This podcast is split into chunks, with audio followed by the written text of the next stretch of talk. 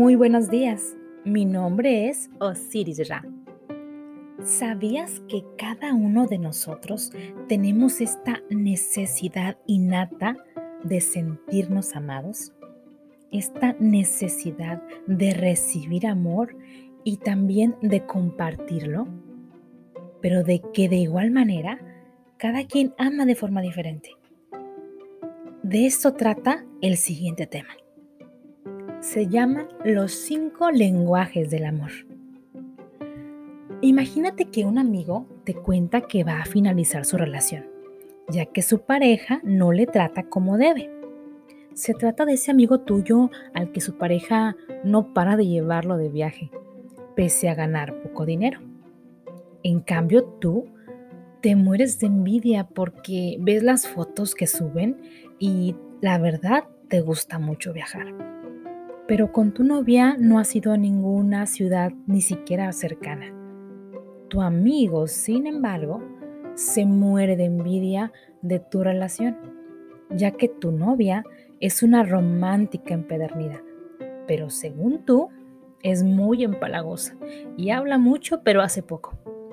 De lo que tú traduces, que seguramente no te querrá tanto. Bueno, entonces, ¿qué es lo que hace que el amor perdure? Después de pasar la etapa del enamoramiento, esa etapa que se caracteriza por sentimientos muy intensos y su duración es limitada, el ser humano necesita continuar sentirse amado. Pero no hablamos de ese amor efímero, sino un amor profundo, un amor real, no como un instinto emocional limitado, sino como un amor duradero que se desarrolla con constancia y disciplina. Disciplina y amor como que no suenan tan bien juntos, ¿verdad? Nos han enseñado que el amor es romántico, el amor es natural. Pero de igual manera, el amor necesita también trabajarse. La forma de recibir y dar amor se define en nuestros primeros momentos de vida, con nuestros padres. ¿Qué tanto amor te expresaban? ¿Y cómo lo expresaban? ¿Con tus padres había abrazos y besos? ¿Lo expresaban con palabras? ¿O tal vez eran de los padres que en lugar de hacerlo de manera física, te compraban regalos? Recuerda que todos expresamos y comprendemos el amor de manera distinta.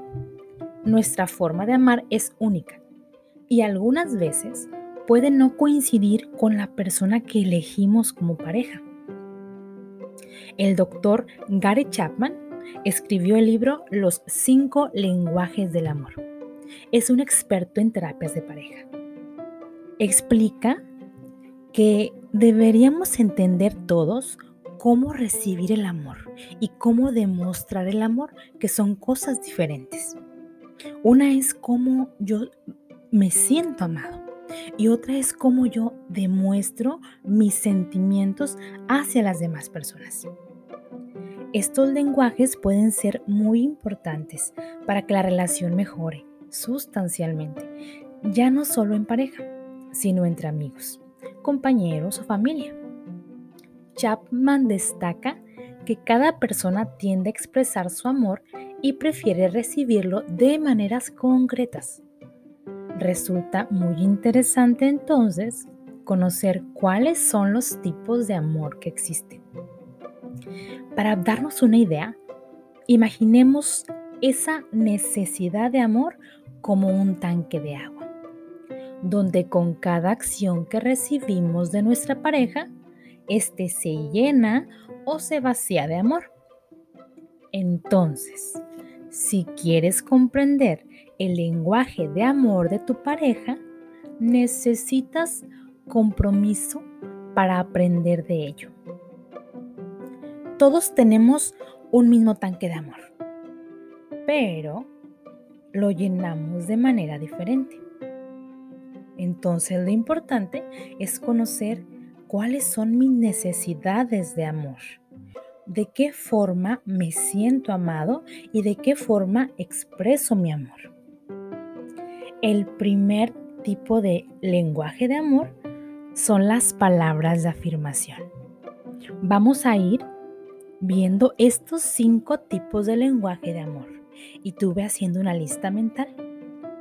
Imagínate de qué forma tu pareja se siente más amada, de qué forma sus expresiones corporales nos dan ideas de qué es lo que la hace sentir bien, a gusto, amada y segura en la relación.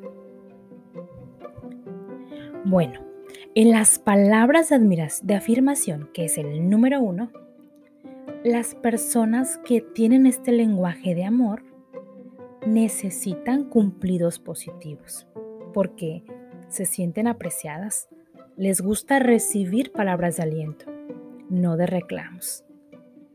Para esas personas su lenguaje es expresar cariño.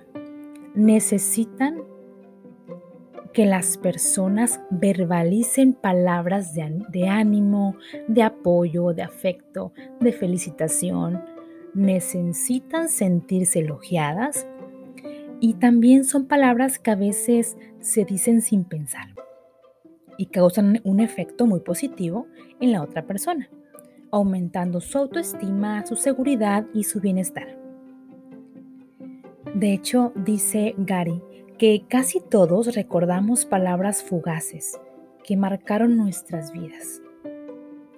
Palabras como, qué hermosa te ves hoy, o pero qué guapo estás, te amo, te extraño, me encanta estar contigo. Sé cuánto empeño pones cada día para cumplir con tu trabajo por la mañana y también lo mucho que haces por prestarme la atención cada vez que nos vemos por la tarde. No debe ser fácil cumplir con todos estos roles. Estas palabras son algo que les encanta a las personas que tienen este lenguaje de amor. Las palabras de afirmación llenan su tanque de amor. Se recomiendan emplear frases directas, simples y contundentes. Te quiero muchísimo, de verdad. Me encanta cuando me explicas las cosas también. Pero sobre todo es importante que sea creíble para la persona que lo recibe y para ello es indispensable que la persona que lo transmita lo sienta de verdad. ¿Y cómo vamos a saber esto? Pues con la expresión corporal. El segundo lenguaje de amor es el tiempo de calidad. Ya con el nombre tenemos una idea. Vivimos en una sociedad de prisas que junto a las falsas necesidades creadas por el mercado, o sea, tener el mejor coche, viaje, casa, nos hacen olvidar lo que significa realmente el tiempo de calidad. Compartir tiempo de calidad no es tanto el acto, o sea, una buena cena en un restaurante muy caro, sino el disfrute de ella al compartirla con nuestros seres queridos, escuchando y siendo escuchados, sin prisas ni otros distractores. No hay otro objetivo para la persona más que compartir ese tiempo con la persona que quiere. O sea, comprometerte con esa persona ahí y ahora. Una atención total y completa. No hablo frente a televisión, no hablo que estén los dos sentados en el sillón viendo Netflix, porque Netflix tiene toda tu atención. Más bien, sentados uno al lado del otro, viéndose y platicando. Platicar en paseo, salir a comer juntos, tú sabes, tiempo, tiempo de calidad, tiempo con él o con ella. Es importante establecer momentos de conexión entonces, si tú estás analizando cómo es tu pareja o cómo eres tú y entras dentro de este lenguaje del amor, es importante expresarlo. El lenguaje del amor número 3 se llama regalos, o sea, símbolos materiales y visibles que demuestran nuestro amor. No hablamos de valor monetario, no nos confundamos. Es decir, no se trata de cuánto gastes, ni de qué tanto dinero te costó un regalo, sino de la intención que representa este regalo. Es reconocer el esfuerzo y dedicación. Pequeñas cosas que le agraden pueden ser incluso fabricados por ti. El significado del regalo parece haber perdido valor en esta sociedad consumista, porque dicen por ahí que cuanto más regalos y más caros estén, mejor, independientemente de su necesidad o utilidad. Pero realmente los regalos, los buenos regalos, expresan mucho, mucho amor y cariño. Cuando una persona lo hace o comprado con mucho esfuerzo. Por eso, para algunas personas, este tipo de regalo simboliza una expresión de amor muy bonita. Quien le regala ha estado invirtiendo tiempo y esforzándose y pensando en ella. Por otra parte, quien está trabajando en realizar u obtener ese regalo disfruta desde que tiene la idea hasta después de haber dado el regalo al otro, sin esperar más que su sonrisa. Pero bueno, tal vez me digas, es que yo no soy así. Yo no soy una persona que esté acostumbrada a dar regalos. Pues amigo, amiga, si es así, muchas felicidades. Tú y tu pareja manejan un lenguaje de amor totalmente diferente. Y entonces es necesario que comiences a aprender una lengua diferente. El siguiente lenguaje de amor eh, son los actos de servicio. Los actos de servicio es cuando haces una cosa que sabes que le va a agradar a tu pareja. Cocinar, preparar la mesa, podar el césped, pintar un cuarto, ofrecerte a manejar algún lugar, ayudarlo con tus conocimientos para resolver un problema que pueda tener. Todo esto requiere planeación, esfuerzo, energía y tiempo. Es por ello de esta importancia. Tratar de agradar a la persona sirviéndoles o haciéndole favores a ciertas personas les resulta gratificante. No es una necesidad ni una obligación sino algo que se hace de manera generosa para ayudar a otro. Puede que al principio de la relación haces estos actos con mayor regularidad, con mayor gusto y placer. Pero después, al pasar la etapa del enamoramiento, ya lo hiciste menos hasta quedar en el olvido. De ahí la frase, antes serás diferente. ¿Te suena? Recuerda que si este es el lenguaje de tu pareja, los actos de servicio representan una parte primordial para sentirse amada y segura. Para las personas que hablan ese lenguaje de amor, los actos hablan más que mil palabras. Y por último tenemos el, este lenguaje del amor, el contacto físico es la forma de comunicación más sencilla y directa.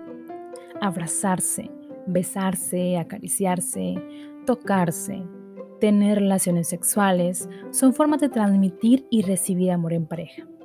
Para algunas personas, el contacto físico es su lenguaje principal. Sienten seguridad y felicidad a través de este. Y sin este, no se sienten amados puede producir o romper una relación. Puede comunicar amor o odio. Sin el toque físico, estas personas que se sienten ignoradas, el tacto es el lenguaje del amor que comprenden mejor. Entonces, si te gusta el acto físico y en general esas expresiones, son el medio para que te sientas amado. Ya pensando en todo esto, ¿Sabes qué lenguaje de amor tiene tu pareja? Pregúntate, ¿has sido claro y le has explicado a tu pareja el tipo de lenguaje de amor que tú hablas? Es importante que este ejercicio de reflexión sea un canal de ambas vías, tanto para ti como para tu pareja. No esperes que él o ella inicie la conversación. Es frecuente que cuando una pareja acude a una terapia es porque no se sienten amadas. Hay que conocer, identificar y compartir las distintas formas de amar, que eso supone una gran ayuda, porque nos aporta un plus para la comunicación en pareja. Obviamente, existen múltiples estrategias y tareas para mejorar las relaciones, pues el terreno de la terapia de pareja es muy amplio. Pero los lenguajes del amor es una muy buena forma. Una vez visualizadas, pueden aparecerte tan obvias, pero si pensamos por un momento, pocas veces le decimos a la otra persona cuál es la que preferimos. Oye, nadie se adivina. Y obviar que el otro lo sabe es un error muy frecuente entre parejas. De hecho, quiero hacer otro podcast, otro episodio acerca de cómo creemos, damos por sentado muchas situaciones con nuestra pareja y no las discutimos antes. Y esto genera conflictos en la comunicación. Cada persona tiene preferencias por manifestar uno o varios tipos de lenguaje que pueden o no coincidir con la preferencia de recepción, sino que nos demuestran el amor a través de nuestro lenguaje de preferencia, podemos sentirnos que no estamos amados. Por ejemplo, si a mí me gusta ser una persona eh, de contacto físico y resulta que yo creo que mi pareja también recibe de esta manera el amor, puede que yo lo haga, pero a, él le guste tal vez, em, le gusten los actos de servicio. Y como no presento el amor, como a él le gusta recibirlo, su tanque de amor no se llena. Y por ende no se siente amado. Entonces, así para darle utilidad a estos conceptos, te propongo meditar acerca de ellos y comentarlos con tu pareja, amigos, compañeros o familia porque pueden ser una herramienta útil para nuestros amigos cercanos. Número 1.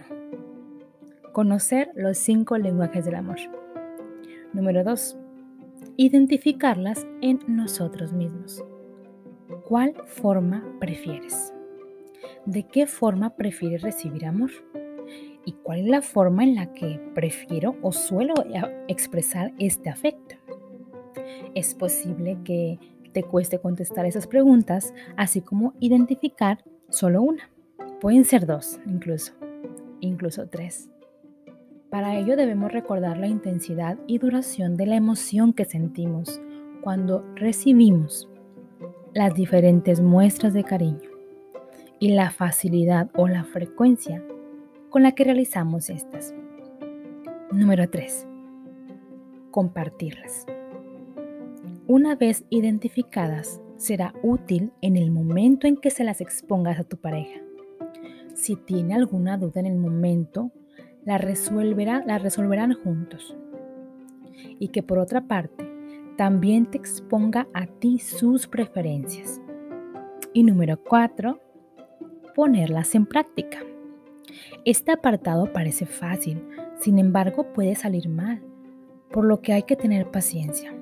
Cada persona se desarrolla en un contexto y se acostumbra a este.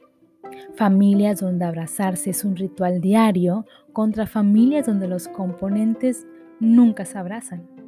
Lo que nosotros vemos normal no es tan normal para otros y cambiar hábitos en ocasiones cuesta bastante. Por eso hay que tener paciencia durante el cambio, reforzar positivamente el esfuerzo del otro cuando realice el acto deseado y si está haciendo caso omiso o no realiza lo que, lo que deseamos, explicárselo nuevamente de forma distinta, tal vez a través de ejemplos.